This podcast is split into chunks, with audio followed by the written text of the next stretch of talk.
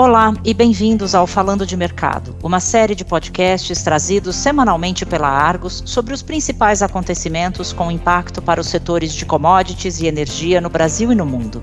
Meu nome é Camila Dias, eu sou diretora da Argos no Brasil e no episódio de hoje eu converso com Natália Gianetti repórter da publicação Argos Brasil Grãos e Fertilizantes, sobre as perspectivas do fenômeno climático El Ninho para as safras brasileiras neste 2023. Bem-vinda, Natália. Obrigada, Camila. É um prazer estar aqui. Natália, antes de mais nada, você poderia explicar para a gente o que é o El Ninho e quais as diferenças em relação ao Laninha? Claro, Camila.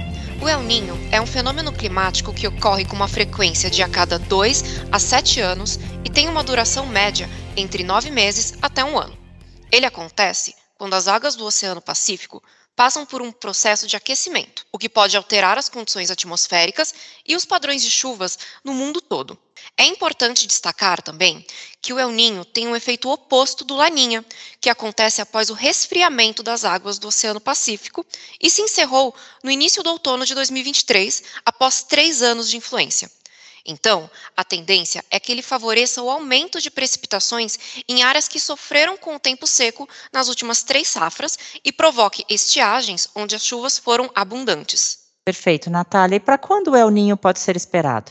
Neste momento, o El Ninho ainda está em formação e pode-se dizer que estamos em um período de neutralidade climática, de transição entre os dois fenômenos.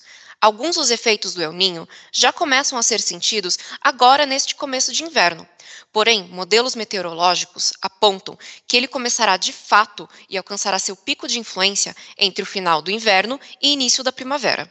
Interessante. E em quais regiões do Brasil exatamente o El Ninho atuará com mais força?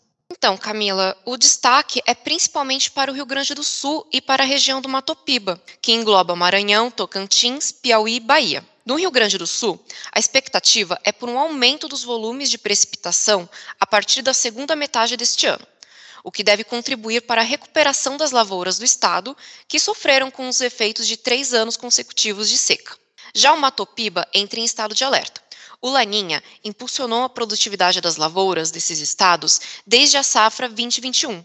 Por exemplo, na temporada 19-20, os quatro estados juntos produziram 15 milhões e 400 mil toneladas de soja, segundo a Companhia Nacional de Abastecimento, CONAB. Já no atual ciclo de 22-23, a Conab projeta cerca de 20 milhões de toneladas para o Matopiba. É possível também que o El Ninho resulte no aumento das temperaturas nas regiões centro-oeste e sudeste durante o inverno. Esse inverno menos rigoroso pode encurtar os ciclos de desenvolvimento das culturas, ao mesmo tempo em que o calor pode potencializar os impactos negativos dessa estação geralmente mais seca. Certo, Natália. E esses efeitos do El Ninho que você citou já são uma certeza ou existe ainda uma possibilidade de eles não acontecerem? Então, ainda é muito cedo para os modelos meteorológicos medirem a intensidade do fenômeno. Normalmente, essas previsões só podem ser feitas quando ele já começou.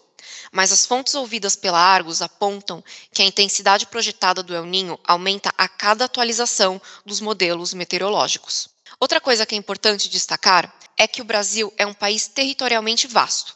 Ele está sob a influência de diversos fenômenos meteorológicos, que podem amplificar o El Ninho ou contrapor seus efeitos. Perfeito, Natália. E agora voltando um pouco, você mencionou que o El Ninho pode ajudar na recuperação das lavouras do Rio Grande do Sul. Como é que isso deve acontecer? Bom, Camila, o Rio Grande do Sul passou por três anos consecutivos de secas.